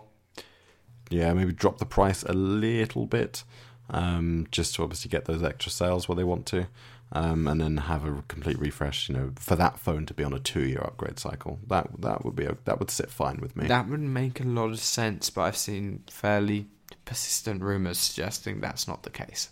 Yeah, that there will yeah. be a new one this year with a dual lens camera and maybe even an OLED screen. Uh, I just hope it doesn't push the price up too much. Um, I mean, obviously last year, last year they put obviously great efforts into um, pouring as much money into LG as possible to get their OLED panels up to scratch. Um, so if that has cut costs for them, I don't expect that to bring down the price of the the premium 11, 10s, uh, 10i, whatever they call it. But if they can then keep the 10R with an OLED panel at that same sort of price point because they've managed to cut costs, that'd be great. Um, I don't want to see it get any more expensive. I hope it won't. Um, but who knows? We'll see let's talk about what's what's going to come to the 11. Let's do that because that's more that's more fun. Even at this point, I think it's pretty sure the main key things. So we assume, which this hasn't leaked, but I think everyone just assumes it will take the design of the 2018 iPad Pro, the square edges. Do you think that's a fairly given? I would say that is a. Uh, it isn't. It is interesting because I, I would say yes, but if you also look at all of these leaked renders we've seen, None of them have that. And I don't know whether it's just because they haven't, you know, these renders are relatively early on and they haven't actually gotten round to that bit yet. Um, They're pretty basic, to be honest. I mean, one is just a 7 One is just And one is a 10S. Yeah. So it might purely just be that. Um, but I think it makes total sense that they do go with this, you know, the chamfered edges form factor. Um, I think that'd be cool. They like to keep it in the family. I think. I think they'll they'll go back to that design. The iPad usually gets the design first. That's the weird thing, but in a sort of subtle way. And then, then it comes to the iPhone. It, that consistently happens. Yeah, I'd be fine with that as well. That'd be nice. Nice change. I feel like a proper change in, in industrial design since the 6, really. Because if you look at it, this is more or less just the the 10s and 10s max are just the perfect evolution of the 6 and the 6 plus if you think about it just taken to the nth degree. I'd like it. And i'd like i always remember the first time i picked up an iphone 5 and thinking how crazy light it was compared to the 4 yeah i'd like yeah. to see if they can shave some of the some of the weight off. Uh, i assume it'll be glass back for wireless charging. You assume so. Uh, square stainless steel edges. I'd, I'd assume i don't think they're going to go back to aluminium um, Don't think so. Especially on the, the premium end. The notch is still going to be there, but smaller, apparently. That's been rumoured since last year, I think. that Yeah. Because we've got, we're, we're starting to hear things about the 2020 iPhones as well. Usually around this time of year, we hear one thing about the following year's iPhones that quite often become a thing. And w- one of the things for the 2019 iPhones, when the 10 came out, I think, or when the 10s was bubbling under was that the notch will get smaller, but it won't be this year coming, it'll be next year. Now we're on that year. Um, so the notch will be smaller, uh, which will be nice. So we'll have even bigger ears at the top. I think that's a pretty safe assumption, to be honest. I think it's a safe assumption. I think they've been working very hard on minimizing the notch. The big, big, big thing is that the 10, sorry, the 11 Max, let's call it, will get a triple lens camera. Uh, do we know what is? Well, I don't think anyone's in agree what the third lens will do. Uh, it's some sort of 3D sensing, I guess, a wider range of zoom, yeah, larger field of view, uh, more pixels. Um, yeah, it's kind of a bit vague. Other than there will be this third camera, this third lens, um, which I'm sure will make every photo that bit better, and maybe hopefully expand on the optical zoom. Because obviously one x and two x is great, but more would be even better. Um, maybe it can do some even more funky stuff with portrait. Who knows? Yeah, so I, I would imagine it would be something like that. Maybe a, a, an even more, you know, a wider angle lens, um, or something specific. Uh, maybe even a macro lens. Who knows? Um, but yeah, something like that I would have thought. Whilst it doesn't bother me because I will go for the Max anyway, I still think it's a bit of a shame that they're going back to the the big one having the features. Yeah, I agree get if you. it's a feature dependent on space, but there is something very refreshing about the 10s telling people when selling it to them, look, these are the same phone, just different size, Yeah, and the price reflects that. Um, that it's only hundred dollars more. yeah, it is nice. Um, but what's interesting is that even though that over you know over the time period we have thus far, the 10s Max is still the better selling phone. So like people want the big phone regardless. But yeah, I mean, I, I I get what you mean. There always has been that subtle difference between the standards and the plus phones in the past. Um, sometimes more subtle than others. That they always do have, you know, seem to have a bit of a little bit of a better screen, perhaps, and you know, more often than not, a better camera as well. Um, I guess it would be kind of sad if they went back to that. Because yeah, you're totally right. It is nice being able to say there is nothing different here. These are the same, um, much in the same vein that the two iPad Pros are um, as well. Um, even more so than they used to be, because obviously used to have you know these lovely thin bezels on the 10.5, and the 12, the second gen 12.9 turned into an ugly beast. Um, yeah, I mean it, it, it. I think we've all agreed that it is nice that they are exactly the same. Um, and it would, yeah, it is kind of sad that they seem to be moving away from that again, um, which I don't really understand because the the larger the the two phones is selling better anyway. Why would you need to sort of get that even? I don't know. Maybe it's maybe it's not selling as much better as it used to. Um, yeah, Unless it is genuinely space saving. Um, not space saving, but it needs that space, physical space. three camera lenses are that does take up quite a bit of space. Um, so yeah, I, I, I guess that that is totally plausible as well. And there is some debate as to the arrangement of these cameras on the back. One is actually horrendous. It is horrendous. I hate it. It is awful. It's awful. I don't even know how that made it past. I don't even know how someone drew that and didn't vomit. It's horrible. It's it's awful. Um, I also hate that one that has it in the middle. I get what you mean, but I don't hate it as much as I hate the other one. Don't hate it as much for sure, but I'd be the one- the one I've seen that I like is um same as the iPhone 10 lens, but the flash, the middle flash is replaced with that third lens, Yeah. and then the outer ring of the lens is the the flash, which would be fair. The outer ring of the entire camera enclosure Yeah. is the LED flash. That'd be that'd be awesome. That'd be very cool. Um, but whether whether that will happen or not, who knows? So that's that's the sort of speculation. I mean, give it a few more months and we should start seeing parts leak. Um, but we're a little we're a little bit off that at the moment. Um, I'd like to see an improvement to the telephoto lens and Yeah. uh, improvement to optical zoom because two things that have never been never been played with. The telephoto lens definitely needs some love. I also personally want more low light stuff. I think that is is is where they need to definitely sort of not necessarily up their game because it's it's not bad at all, but especially compete with Google and the magic black magic that they are doing with that stuff. Yeah, night sight is continues to blow my mind. Yeah. Uh, live photos are apparently getting an upgrade, uh, going from three seconds of capture to six seconds. I guess this is all software based, but I bet it'll be limited to the new phones. I would assume so. Yeah. Um, looks like gonna, our photos are going to get even bigger in size as well, which is nice. Yeah, well, the more pixels, the better, I guess. Maybe they'll uh, upgrade iCloud storage to 50 gigs for free. Who knows? Keep dreaming. uh, so yeah, so far the uh, 2019 iPhones. Oh, and obviously there's always the persistent rumor they're moving over to USB C. Let's let's not even because I still don't put it this way. If they come out with Lightning, I'll be like, yeah, cool. If they come out with USB C, I'll be like, oh, cool. Yeah, I, it, it doesn't bother me whatsoever.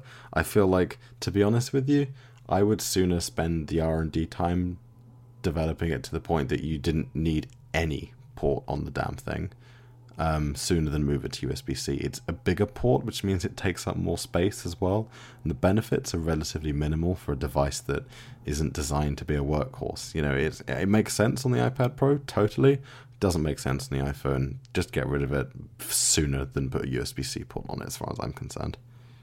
I'm not convinced I'll go to USB C this year. I'm not either. There's, I just don't see the benefit, to be honest with you. Yeah, interesting. These two renders that are being thrown around. Uh, someone CompareRaja, whoever that is, whether that's a person or an entity or what, says that both sets of renders are 100% legit prototypes. That's a direct quote. They are 100% legit. Legit. Yep.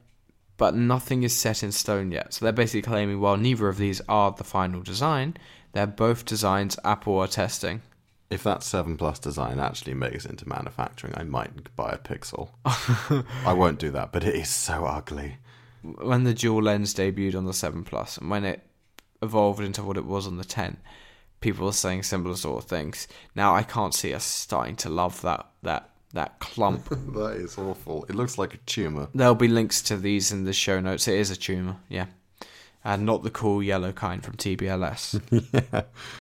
Okay, so the iPhones look promising. Obviously, this is going to be, it's only going to get more involved from here on. Uh, we have uh, seven months till launch, um, and the rumors will gradually pick up and up and up until we basically know exactly what is coming. Because uh, it's never a surprise anymore. No, I miss those days. Um, what also is uh, I want to quickly talk about, touch on, is um, uh, the ambient light sensor, which is also at the bottom of this article. I don't know if you've seen that bit as well. Um, now, AMS is the company that sort of develops um, their ambient light sensors uh, for for the iPhones. They're the ones that are in there. Um, interesting enough, Apple actually count for 45% of AMS's business, so they are certainly a uh, a big customer for them.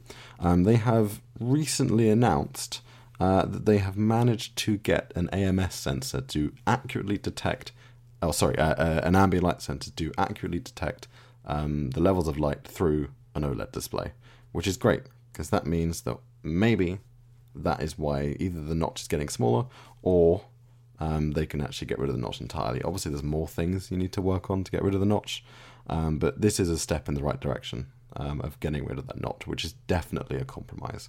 Apple don't want the notch. The notch is fine; it's the most beautiful notch out there, but it's still a compromise. Something else that's coming out uh, is a new iPod Touch. It seems, kind of in the uh, the vein of when we knew a Mac Mini was coming out. Uh, this now seems it's one of those annoying little rumors that won't go away. And at the moment, nowadays with Apple, that tends to mean it's about to happen. This was all, another reference to the iPod Touch was found in 12.2 in the beta, again indicating it will not have uh, Touch ID or Face ID. Uh, but that is what spawned that mock-up I saw that it would be a Face ID less uh, liquid retina display. To me, That's not this gonna iPod happen. Touch is probably no. This iPod Touch is just going to be the same body with an A10 or something in there. Yeah, exactly. Yeah. Um, yeah, I can't see it being anything else to be honest. It would be cool, but it's just it's not a big market for them anymore. There's just no point at all. Um, yeah, be I'm more interested in see what the prices will be, whether they'll stick to the same, um, or whether they will change. They can't really change a great deal because the 128 gig is already 299, which is for an extra 20 pounds. Just get yourself an iPad. Um, so yeah, I mean, ugh, I could see them doing a little fiddling. Maybe they'll try and get one really cheap, like one forty nine or something. if they did, I'd buy that. I don't know why, but I'd definitely buy it. Yeah, it's a good price. Or they could shift the storage around so you maybe get a 64. Um, wait, are they 64 or 32? They're 32 at the moment, aren't They they? are 32 and 128, yeah. 128. Maybe they could shift it around so you get 64 and 256, like the phones.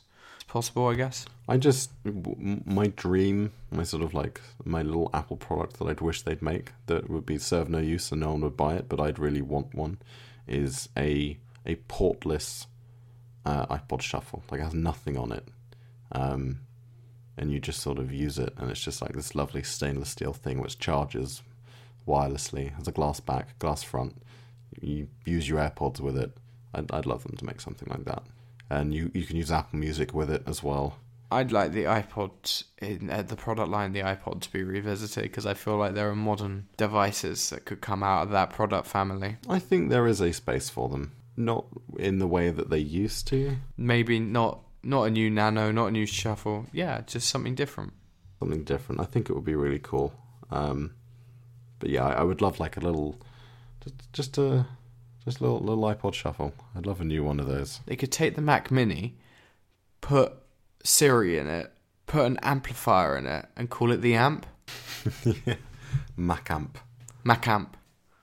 Macamp. M A Camp. that should be my like stage name. M A Camp. M.A. Camp. Yeah. Yeah, MA camp. Well, they could just have it like a that. That would be really cool. I mean, I would love Apple to get into the to the audio game, um, even more so. Aren't they? Yeah, aren't they already in it? No, no, no, but more, more. but more. I mean, the HomePod doesn't even have an aux input. Do you really think they're going to start like releasing amplifiers with like phono ports and stuff? No, but if they did, I'd buy one in a heartbeat. Yeah, me too. I bet it'd be amazing. It would be amazing, and it'd look wonderful. Having said that, the new Sonos amp does look quite nice. The Sonos amp is beautiful. It It, is. really is a nice looking bit of kit. I wonder. It's almost like I wonder where they got the, the inspiration from. Like the way that picture had them stacked. No. Um, and they were talking about how they kept the design square so they could fit on racks. And then that's they they they they keep showing pictures of people stacking them in big farms of amplifiers. Like, yeah, okay. And they show like design videos where the circular bit is missing its insert, so it's like this cube with a circular hole in it. Hmm. it it's it's a Mac Mini. You know what I'm gonna say? It. It's a Mac Mini. Uh, but it's meant to look like vinyl, you know. It's meant to take this. We found this circle and square shape a lot of music, CDs, vinyl. Like, yeah, okay, sure. No, it's a Mac Mini. a Mac Mini. It's even grey. It's a Mac Mini with a phono, phono out. Does it have any USB ports? Mm, no, I don't think so. USB C. No, I don't believe so either. Got an HDMI ARC and phono, and I believe that's about it. Doesn't actually have a great deal of ports. I think that was sort of joke. Oh, yeah, the the Brilliant. Issue, yeah, I don't think it's got The issue with the amp is it has no connectivity. It doesn't have as much as you would like. But I guess if you're buying it, you're not buying it because you want it to power a bunch of stuff. You're buying it so you can turn your speakers into a Sonos, you know? I guess it's like the Sonos Beam. Exactly. I mean, the the Beam is very limited in connectivity. In fact, I had someone not buy one the other day based on that. Um, I'd really like a new play bar. Please give me a new play bar. Yeah, but I don't imagine the new play bar would be very connectable either. Yeah, they seem to be on a purge of of connectors. ARC and probably an Ethernet port in there, and that's probably it. That's I'd imagine that that will be literally it. Whereas the play bar at the moment has HDMI, has optical. Um, I think it even has an aux input. It's it's pretty good at the moment. Yeah. Do you want to quickly talk about FlexGate for me? Because FlexGate isn't a thing, really. Yeah. I don't think. Yeah, let's talk about it. So, FlexGate is supposedly going to be the next uh, MacBook Pro problem to plague this generation of MacBook Pros, following in the stead of our lovely keyboard REP that we have. Um, hmm. This one is kind of. The fact of the matter is, is that this problem has supposedly been around since 2016. Now, people have not shut up about the keyboards on these things. The keyboards have been an issue since the beginning. We've known this, and it's a, it's a wonder it took Apple so long to formally recognize it, um, which they did obviously last summer. Now, this proposed FlexGate essentially describes that the flex cables inside the, the MacBook Pro, uh, specifically the ones for the display, whenever you open up said MacBook Pro, um, they open to be taut. They are quite tight. Now, obviously, you know they're, they're not being well, they're not being overstretched. But obviously, when you open it up and you open it, and it's supposedly quite tight in there, which makes sense because these are obviously very slim devices, and there's not a lot of room for play here. Um, now, over time, these can get damaged, allegedly. Um, now, it sort of starts off with a bit of wear and tear, which you can sort of see what's called a stage light effect at the bottom of your screen, um, which is supposedly caused by these wear the wearing out of uh, flex cables. Now, I have seen this before. I have also seen this on much older Macs as well. This very same thing. Whether that is a indeed a, a, a sign of flex cables wearing out, or whether it's something else in the display, like a backlight issue, who knows? Um, now, supposedly, this is particularly becoming an issue, obviously, on these newer ones, and it's happening more and more. It's not something I've seen, to put it blankly, and I don't think you've seen it either. Neither. Um, No. What I would say is I have noticed that obviously on on these new MacBook Pros they have a wonderful um, auto boot system where you open the display and o- open the lid and obviously it powers on. Now what I've seen is that once you open, I've seen it a few times on a few different Macs. Once you open it to about you know say 80 degrees, it's fine. Anywhere beyond that, the screen actually cuts off. Um, now, it wouldn't surprise me if that is caused by damaged flex cables um, because they do open to be taut, something like that. But this specific issue, this stage light issue, I have not seen it, to be honest with you. And we see a lot of Macs. Um, and I've seen it. I I can't. I don't think I've ever seen it on a new one. Actually, I've seen it on old Macs for sure. I've never seen but it I've never seen it on a 2016 to current MacBook Pro. Um, yeah, I it's still, I just think it's I'm trying to. It, it- it's just clearly coming out of. mm, It's happened to a few people, and like, oh yeah, yeah, this is the thing. There's an issue with this. This is a design flaw. It's not a design flaw. They're just taught, and things wear out over time. If you open something, you know, thousands of times, it will wear out. Um, so yeah, I don't think this is an issue. I guess it depends your what your definition of design flaw is. I mean, if you open something thousands of times and it begins to wear out, I guess that's pretty good. Oh, is it? I feel like I'm so out of. I, I don't feel like I'm out of touch with this thing, but I, I this is this is just the iPad thing all over again. You know? If it was widespread and it was happening after like two months of ownership, that is a problem. Even very if it was true. happening when they're just outside of warranty. But if you get like the odd person who's used the hell out of that thing in three years, that to me is makes sense. Yeah, I didn't see If that. they've used it three times as much as the average person over those three years, that's like, which is totally plausible. Okay, that's Uh, like the average nine year lifespan of one. In which case, if it went after nine years, it wouldn't be a problem, would, would it? Now I know I'm like searching for justification, but it's it's a way you've got to look at it. Something to bear in mind that if you if you triple use them, they're gonna last a third of the time. Totally. And I guess this dude, this hypothetical dude who has used it three times more than most, should be lucky that he has an SSD, because otherwise its hard drive would have gone in that time. Well, it's like the people that come in with like a 11 month old MacBook Air or a 14 month old MacBook Air, and they already need a new battery because they they've hit the cycle limit. Yeah, God. Um, and that happens, and it's just like people who do really hammer them. Yeah. I mean, I would say that I have abused my MacBook Pro, relatively speaking, as far as batteries goes. You know, it's almost had a cycle a day for the last. I mean, eh, uh, last year or so it's a bit different, but for the first two years, it almost cycled probably once a day. Um, and that's what coming up to three years old. Uh, no, sorry, it is three years old. Oh my god, It's over three years. it's over yeah. three years old. That's horrible. I love it when we realize how time has flown. That is actually horrendous. I can't believe that thing's over three years old. I guess it's actually not as bad now I think about it. It's on, I think it's on 750 cycle, something like that. That's all right. I've definitely noticed it. The battery's definitely starting to. You got another 250. Yeah. I, I don't have to worry about batteries because I use desktop Macs. How have we not talked about this? How have we not talked about the fact that your iMac you're using right now is vintage? We did talk about it, the fact that it was going vintage. We haven't talked about it now that it is. No, it is. Yeah, we are. We're we're brought. We're being brought to you by a, a computer that cannot be serviced anymore by Apple. Isn't that brilliant? Did you realize that Apple stuff doesn't last and they want you to upgrade after two years? I mean, I'm not being funny, but desktops don't last six years like PCs. They just don't. no, not at all. I'm happy I've got six years out of this. I would have upgraded already, but but I I can't. Like I don't want to buy the current crop of desktop. Um, and it's fine. It's fine. Really, it is fine. It's You know what you are? it doesn't need upgrading. You're the iPad Air 2 customer we were talking about last week. I am literally that iPad Air 2 customer that's waiting for a skinny 7th gen. Yeah. Yeah. But no, really, it is fine. It's just there are bits about it I would like to be newer, and uh, I'm not going to rush into a computer I don't want. Um, but as soon as one comes out, I do want. I'm I'm willing to willing to indulge on one. Yeah, for sure. I'm just uh, looking up the serial number now. Uh, yes, it's got Vin next to its name. Oh no.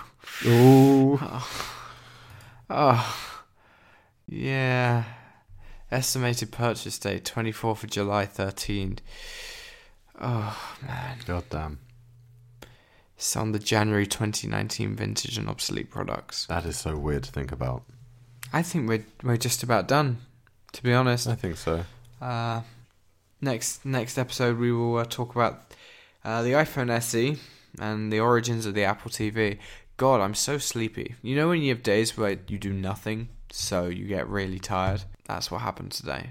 I know what you mean. Yeah. That's kind of what's happened to me. I'm exhausted. I've also had like a warm bath and stuff, so it's kind of put me in the mood to just chill. Oh, you're all snuggly. yeah. I'm gonna get some food. What time do you start in the morning? Nine. Nine o'clock. Yeah. Me too. Yeah. Um, and then we're going up to going up to London, isn't it? We are. Yeah, we are. All the way up. I keep forgetting, and I'm actually worried I'm gonna forget my tickets in the morning because I'm just I'm I, Yeah, don't please. No, yeah, no. But you do finish at three o'clock, so it wouldn't be the end of the I world. could just come back if I did. Um, Um, but yeah, I keep forgetting. I'm excited to see CHVRCHES. yeah, me too. Actually, I was talking to Joel about the other day. Um, he doesn't like uh, Lauren Mayberry very much. No, he doesn't like her voice. No, just a bit poppy, shrill. Um, I, I like it. I like her voice. I do. It, it, it fits well, but I also like. I can appreciate the music is good without her voice as well. It, but it'd be very different. Mm, definitely. But I feel like I would like it if it didn't. If it had. Oh, what's the uh, the song where there's a dude singing? Do you know the one I mean? There are multiple ones, but off um, off the second album, that there's a. It's, it's probably called "Carry You Over" or something. High enough to carry you over. Anyway, yeah, CHVRCHES are cool, and I'm excited to see them. I hope we get quite near the front. Interesting. I'm I'm excited more. For, not not more for the venue, but I'm excited for the venue for definite. I'm excited to see Ali Pali. It'd be very cool. Yeah.